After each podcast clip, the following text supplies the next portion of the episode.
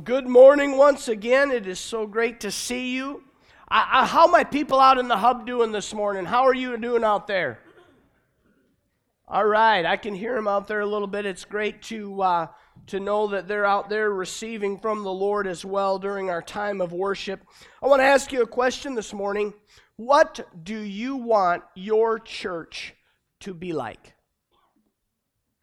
What do you want your church to be like?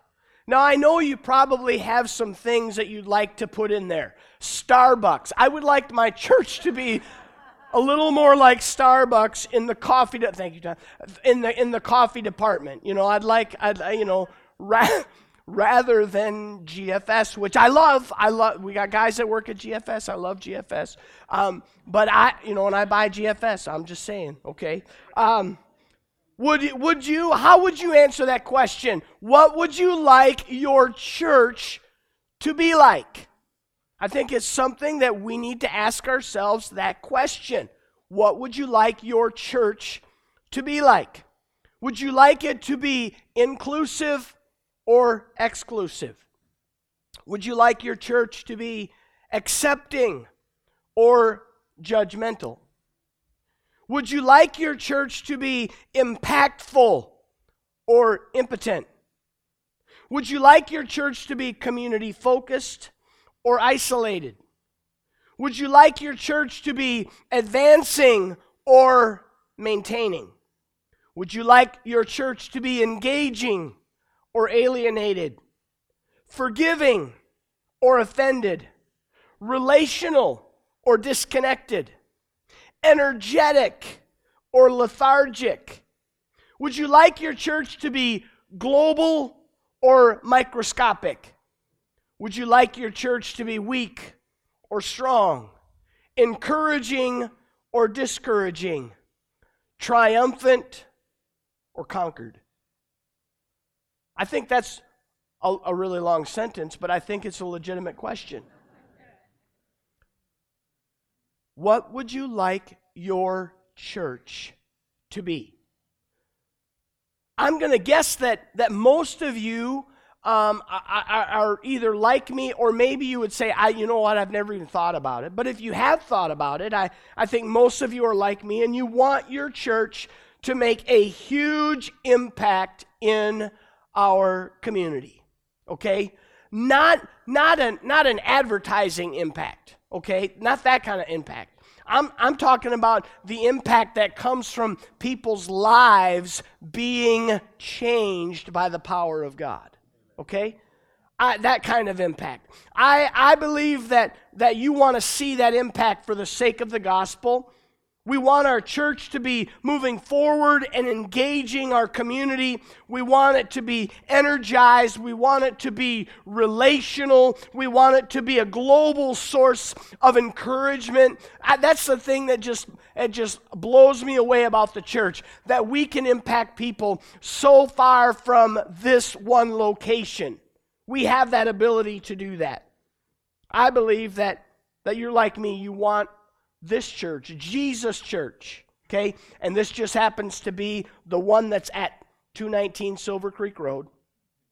That we want it to be a triumphant church. Amen? Amen? But simply wanting something is not going to get it done. Do you know what I mean?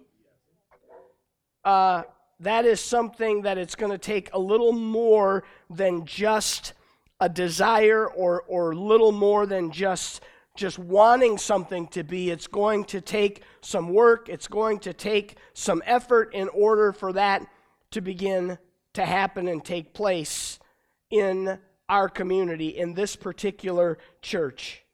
Um, the Bible talks about the church specifically being victorious, it talks about the church being uh, being so much more than, than maybe we even imagine, but it talks about the church being powerful. It talks about the church being triumphant. It talks about the church being without spot or wrinkle. It talks about the church being caring. It talks about the church being connected. It talks about the church being loving. And I believe that, that God has created the church and He has commissioned her to be a victorious church. So the question is how can Silver Creek Church, and that's just all that is is a location, okay? It's just a specific group of people in, in the overall body of Christ. How can we be inclusive? How can we be accepting, impactful, community focused? How can we be advancing, engaging, forgiving, relational, energized? Uh, how can we be global, strong, encouraging, and triumphant? How can we be all of those things? Henry Wadsworth Longfellow said this all your strength is in union. All your danger is in discord. That is a powerful quote. All your strength is in unity. As I have been preparing for this message, I was I'm, I'm reminded of the wedding ceremonies that I do. And I talk about unity at every wedding ceremony that I do, but I think I'm going to I'm going to write a new, uh, I'll call it a, a, message for my wedding ceremonies that I want to use that literally simply the whole thing is, is only on the topic of unity because unity is so important. We can be those things as a church when we are unified as a church family. So, why does the church need to be unified, and why should I be a unifier at my church? Let me give you some reasons this morning. The first thing I want to say is this that God is a God of unity. Everything that we look at in Scripture, God shows us He is a God of unity. The Bible, now you you may have brought your Bible in and carried it this morning. I, I, man, if you see me uh, in worship or something and I'm on my cell phone, more than likely I'm searching for a scripture, okay? I'm, I'm not playing a game on my phone during worship, okay? Uh, I am not, I am not uh, posting on Facebook or trolling. Um, I, it's, okay?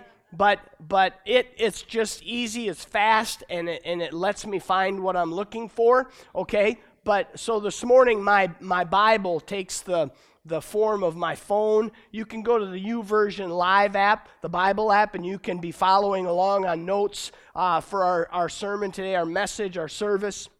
But everything that we see in God's Word, so I'm, I'm, holding up my phone like I would have held up my Bible 20 years ago, um, but everything that we read in it tells us that God is a God of unity. His person, His creation, the issue of marriage, which I mentioned a second ago, relationships, and the church all reveal to us that God is a God of unity. Let me take you back into the into the scriptures just for a little bit just to show you what I'm talking about. Even eh, when you open up page 1, Genesis chapter 1, verse 1, in the beginning God created the heavens and the earth. The word for God there is Elohim. In the beginning, God. And the word Elohim is plural. Okay? And if we have any English teachers, you know that the subject and the verb have to match up. So if the subject is plural, the verb also has to, to match that. But yet, this sounds like when we read it, well, God and, and created, that sounds like that. But, but God is literally, it's, it's referring to Him in the plural sense. And when it comes to what He has done, it's in agreement. There is unity between God in the creation of the heavens and the earth in creation, God was in unity with Himself, the full Godhead, God the Father, God the Son, and God the Holy Spirit. When we get to down into the creation story a little bit further, chapter 1, verse 26 of Genesis, it says, God said, Let us make mankind in our image, in our likeness. Again, revealing that God is not not just singular, he is singular and plural. He is one God with three parts, and those three parts, those distinct parts, God the Father, God the Son, God the Holy Spirit, are in unity we jump into the New Testament to the book of John, chapter 1, verses 1 and 2, where it sounds very similar to the, to the beginning of Genesis, where it says, In the beginning was the Word, the Word was with God, the Word was God, He was with God in the beginning. That word, Word, is the word Logos, and it's referring to Jesus, the Messiah, the living version of the spoken Word of God. He was with God. He was God. Without him, nothing was created that was created. God was in agreement. He was in unity with himself as the Godhead. I want you to understand that everything that God shows us about himself, we see that there is unity in his ministry, when Jesus referred to himself as God, they literally went to pick up stones to stone him, to kill him, because he said, I and the Father are one. To simply say that he was in unity with God, they, they sought to kill him. Jesus spoke his approval over marriage and the marriage relationship during his ministry. Probably one of the most significant verses that we can talk about in the marriage covenant from Matthew 19 6. So, no, so they are no longer two, but one flesh. Therefore, what God has joined together, let no one separate. We say to a, a, a, a bride and a groom from this point forward, you are you were two individuals but now you have become one entity. You have become husband and wife. In our relationships when they become fractured jesus gave us very specific steps. In matthew chapter 5 verses 23 and 24 he said, Therefore, if you're offering your gift at the altar and there remember that your brother or sister has something against you, leave your gift there at the front of the altar. First go and be reconciled to them. In other words, God is saying relationally, I want you to be unified. I want you to be in unity with one another because God is a God of unity within the context of the church. The Apostle Paul writes in Ephesians 4 that we should make every effort to keep unity of the Spirit through the bond of peace. Robert L. Smith said something that I, I think you'll really appreciate. He said, Whatever God touches, he unites. Man, that's powerful. Whatever God touches, he unites. Why? Because it's his character. That's who he is. Whatever he touches, he unites whatever Satan touches, he divides and destroys. Whatever God creates, Satan tries to ruin.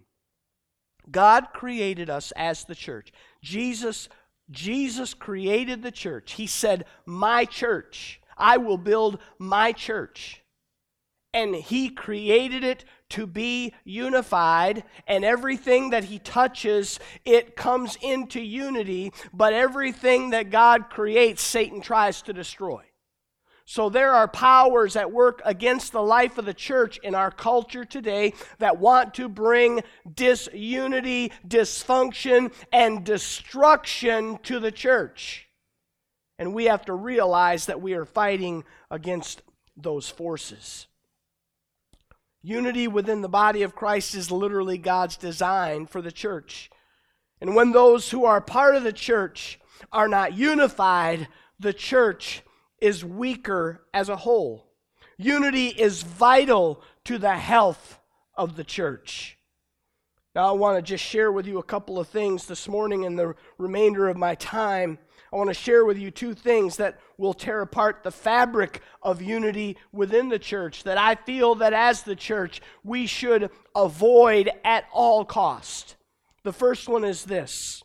It's the issue of gossip. Because gossip destroys unity. Not just in the church. Gossip destroys unity, period. The impact of gossip is, is really very clear. Proverbs says that it separates close friends. Proverbs also says that it, it keeps a quarrel going strongly. It literally adds fuel to the fire of an argument. Do you get that? Do you see what I'm saying there? And it also says that, and I love this in Proverbs, it says that gossip goes down like a choice morsel. Okay? What in the world does that mean? Okay, last night on our, our way home um, from the Tough Mudder, we stopped at one of my favorite plates, places to eat uh, in Green Bay, and it's called Pizza Ranch. Okay, and I want to call it Chicken Ranch because I, their chicken is just so good. Um, and, and that's, I mean, after a day of doing what we did, that's, that's a choice morsel going down. That just feels good. I'm, that just, that warm chicken hitting my belly, I mean, it just feels so amazing. Okay? Gossip is like a choice morsel going down.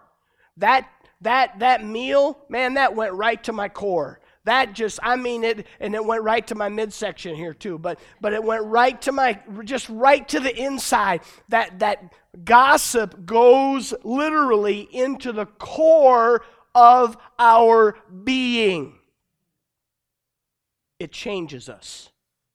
It changes my perspective about the person I've just entertained gossip about. Are you with me? You cannot sit and listen to gossip without being changed. I don't care how hard you try, you will be changed. It it's like a choice morsel. It goes to your innermost being and it changes things. It ends up at our core.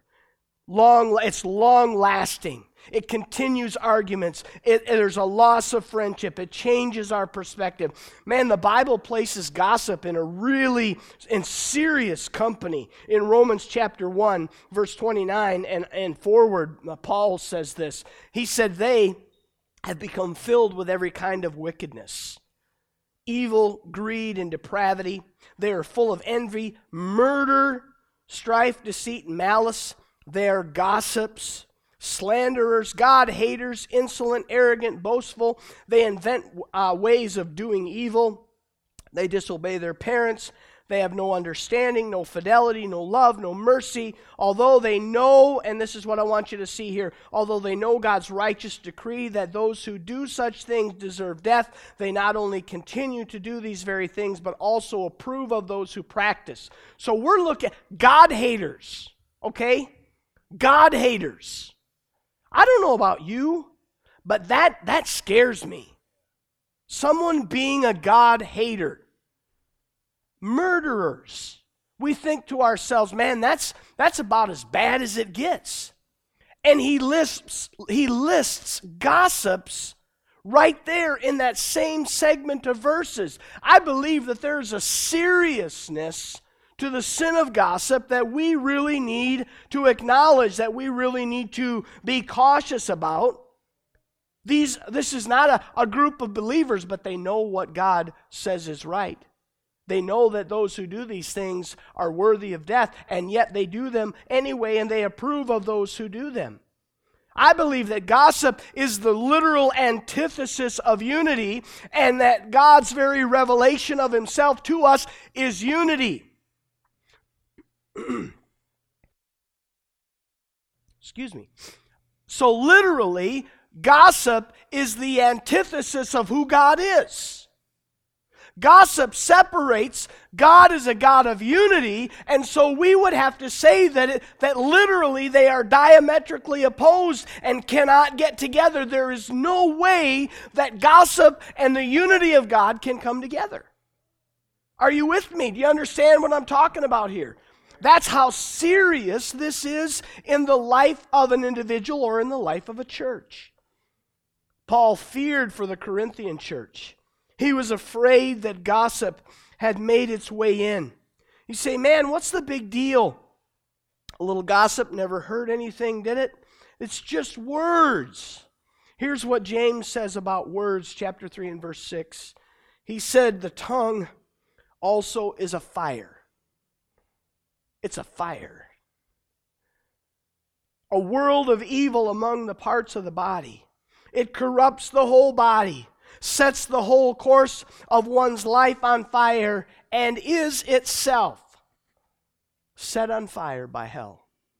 The words that we say that are uttered from our mouths come from a tongue that it literally can be set on fire by hell.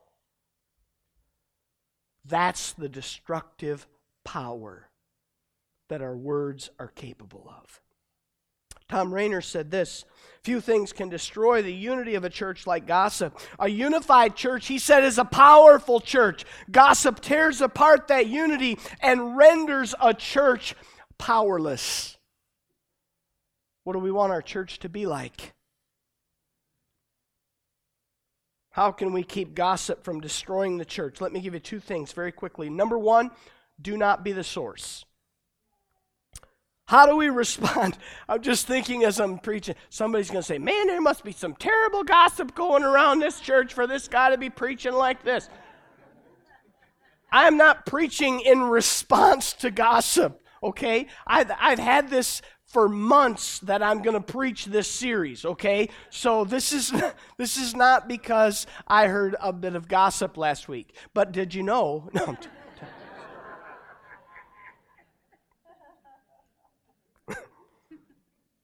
How do we respond to the issue of gossip? Do we engage in it? Gossip is just casual conversation about people, and it's usually about details that we really have no way of confirming. But I got it from the horse's mouth. What do we do with information like that? Do we pass it along?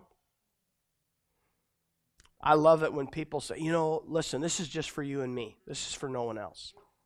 How many other people have you said that to? Okay? Seriously.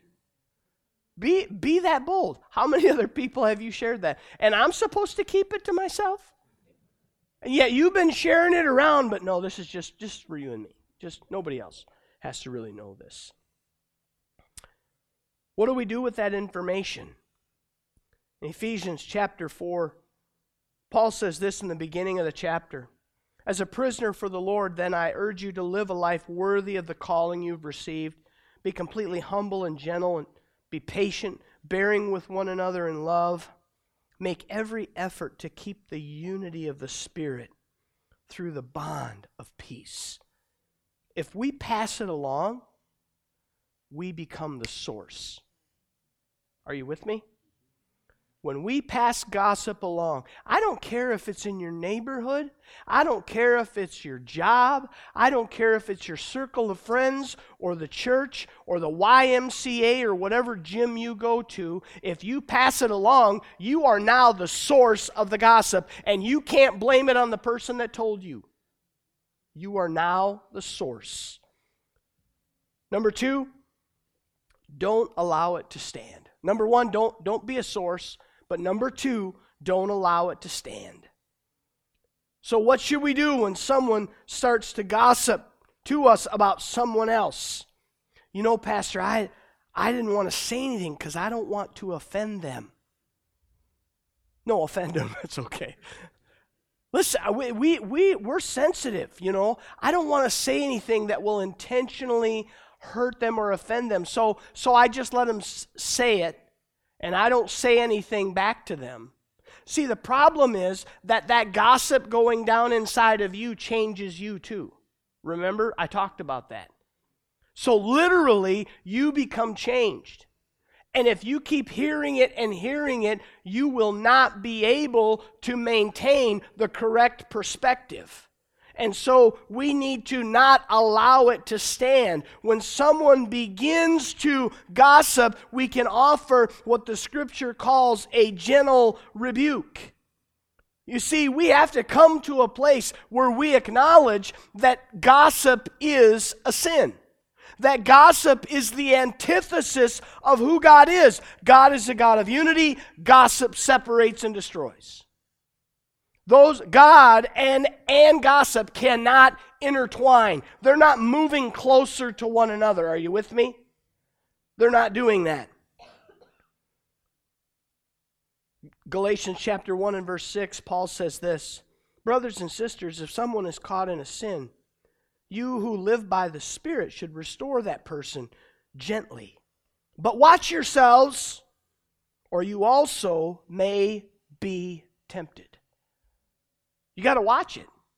And I'm telling you, when someone uh, it comes to you and they begin to share uh, some, some choice morsel with you, when they begin to share some gossip with you, the Bible says that we can gently restore that person. But notice that he said it's not just anybody that should gently rebuke and gently restore. He's talking to those that they are living successfully by the Spirit of God. Okay?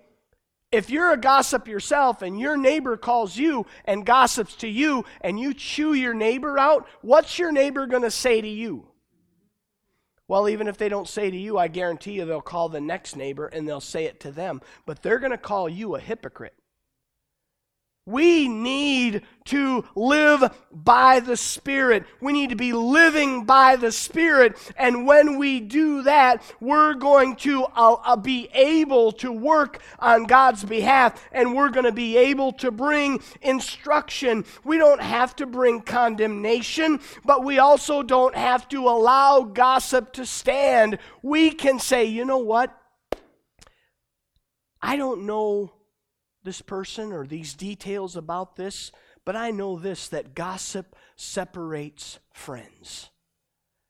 And I don't want to partake in that, and I'd appreciate it if you didn't do that. But we can bring gentle instruction. The next thing that really brings a lot of devastation to the church is the issue of unforgiveness. Unforgiveness promotes disunity in the church. Unity in the church will not happen if members have unforgiving hearts. There's no such thing as a perfect church. If there was, I would, I would want to give the, the award to Silver Creek, but I know it's not perfect. Okay? I know it. Because I'm the pastor, and this church can't be perfect and have an imperfect pastor. I know that I'm not perfect. I, I know that I'm not. There's no such thing as a perfect church. If you're if you are combing Marquette, if you are combing the Upper Peninsula, if you are combing the Midwest, attending church after church after church, looking for a perfect church, I want you to know that you are on a fruitless quest because there is no such thing as a perfect church. And there is no such thing as a perfect person. And when you get a bunch of imperfect people together, you have an imperfect church. That's just the reality of what it is. The church in, in the church, unity is torn apart when the church family refuses to forgive one another. See, why do I need to forgive somebody? I'll tell you the, the absolute most powerful reason to forgive is that Jesus said, if you don't forgive, you will not be forgiven. Okay? I don't know about you, I want to be forgiven. Okay? I want to be forgiven. I've been too close to heaven one time already. Okay? I want to walk forgiven every day of my life. I want to be forgiven, and so I need to forgive. You say, Yeah, but Pastor, you don't have problems like that. You know what? You do not have any idea what pastors are really like, do you? Man, I've got things that I have to give to the Lord every day. Why? Because I can be unforgiving, just like anyone else. I just want to encourage us with that. Literally, we need to forgive in order to be forgiven. That's Matthew 6. Look that up on your own time. Let me keep rolling here. When we refuse to forgive others, when they sin against others, we forfeit that forgiveness. Secondly, when we fail to forgive, specifically those in the church, we destroy unity. But if I forgive, Pastor, aren't I really just saying that it's okay that they did what they did? And they might go on to do that to someone else. Yes, they may. And no, you're not saying that what they did is okay. You're saying, I'm going to bring restoration to our relationship. I'm going to bring forgiveness so that there is unity in the body of Christ. Some people, the word unity scares them to death because they feel that unity means I've got to drink the Kool Aid and I've got to sweep a lot of stuff under the rug. Okay? That's what they feel. I want you to understand that that is not healthy unity. We need to be able to forgive one another. It's important. We're all going to make mistakes. We're all sinners saved by grace. And as the recipients of this grace, we've been commanded as the church to forgive. Paul says this in Colossians 3. Therefore, as God's chosen people, holy, dearly loved, clothe yourselves with compassion, kindness, humility, gentleness, and patience. Bear with each other and forgive one another if you have any grievance against someone. Forgive as the Lord forgave you. Over all these virtues, put on love, which binds them all together in perfect unity. Forgive as you've been forgiven. I know none of you are perfect. You've been forgiven we need to forgive others when they sin against us. Above everything else, we should put on love. Jesus said, By this everyone will know that you are my disciples if you love one another. Friends, Jesus has given us an incredible gift of the church. God has revealed himself to us as we look throughout scriptures, he has revealed himself to us, and he's done so telling us that he's a God of unity. From creation forward, he's a God of unity. And he created the church to be an extension of his plan of the gospel into the world. But you and I can destroy that unity within the body of Christ, whether it's here at Silver Creek Church, whether it's at Harvey Baptist across the street, anywhere else, we can destroy that unity in the local church. When we become a source of gossip, when we allow gossip to stand, and when we're unforgiving. When someone hurts us, when someone offends us, and we say, you know what? I'm sorry, but I can't forgive that. We literally tear apart the fabric of the unity of the body of Christ. We have a choice. We can be a unifying force in our church, or we can be someone that creates disunity in the church. I want to encourage you today because I believe that God is calling, and I can't say the church because the church is people, and this comes down to the individual person, but I think God is calling us to say, I will unify.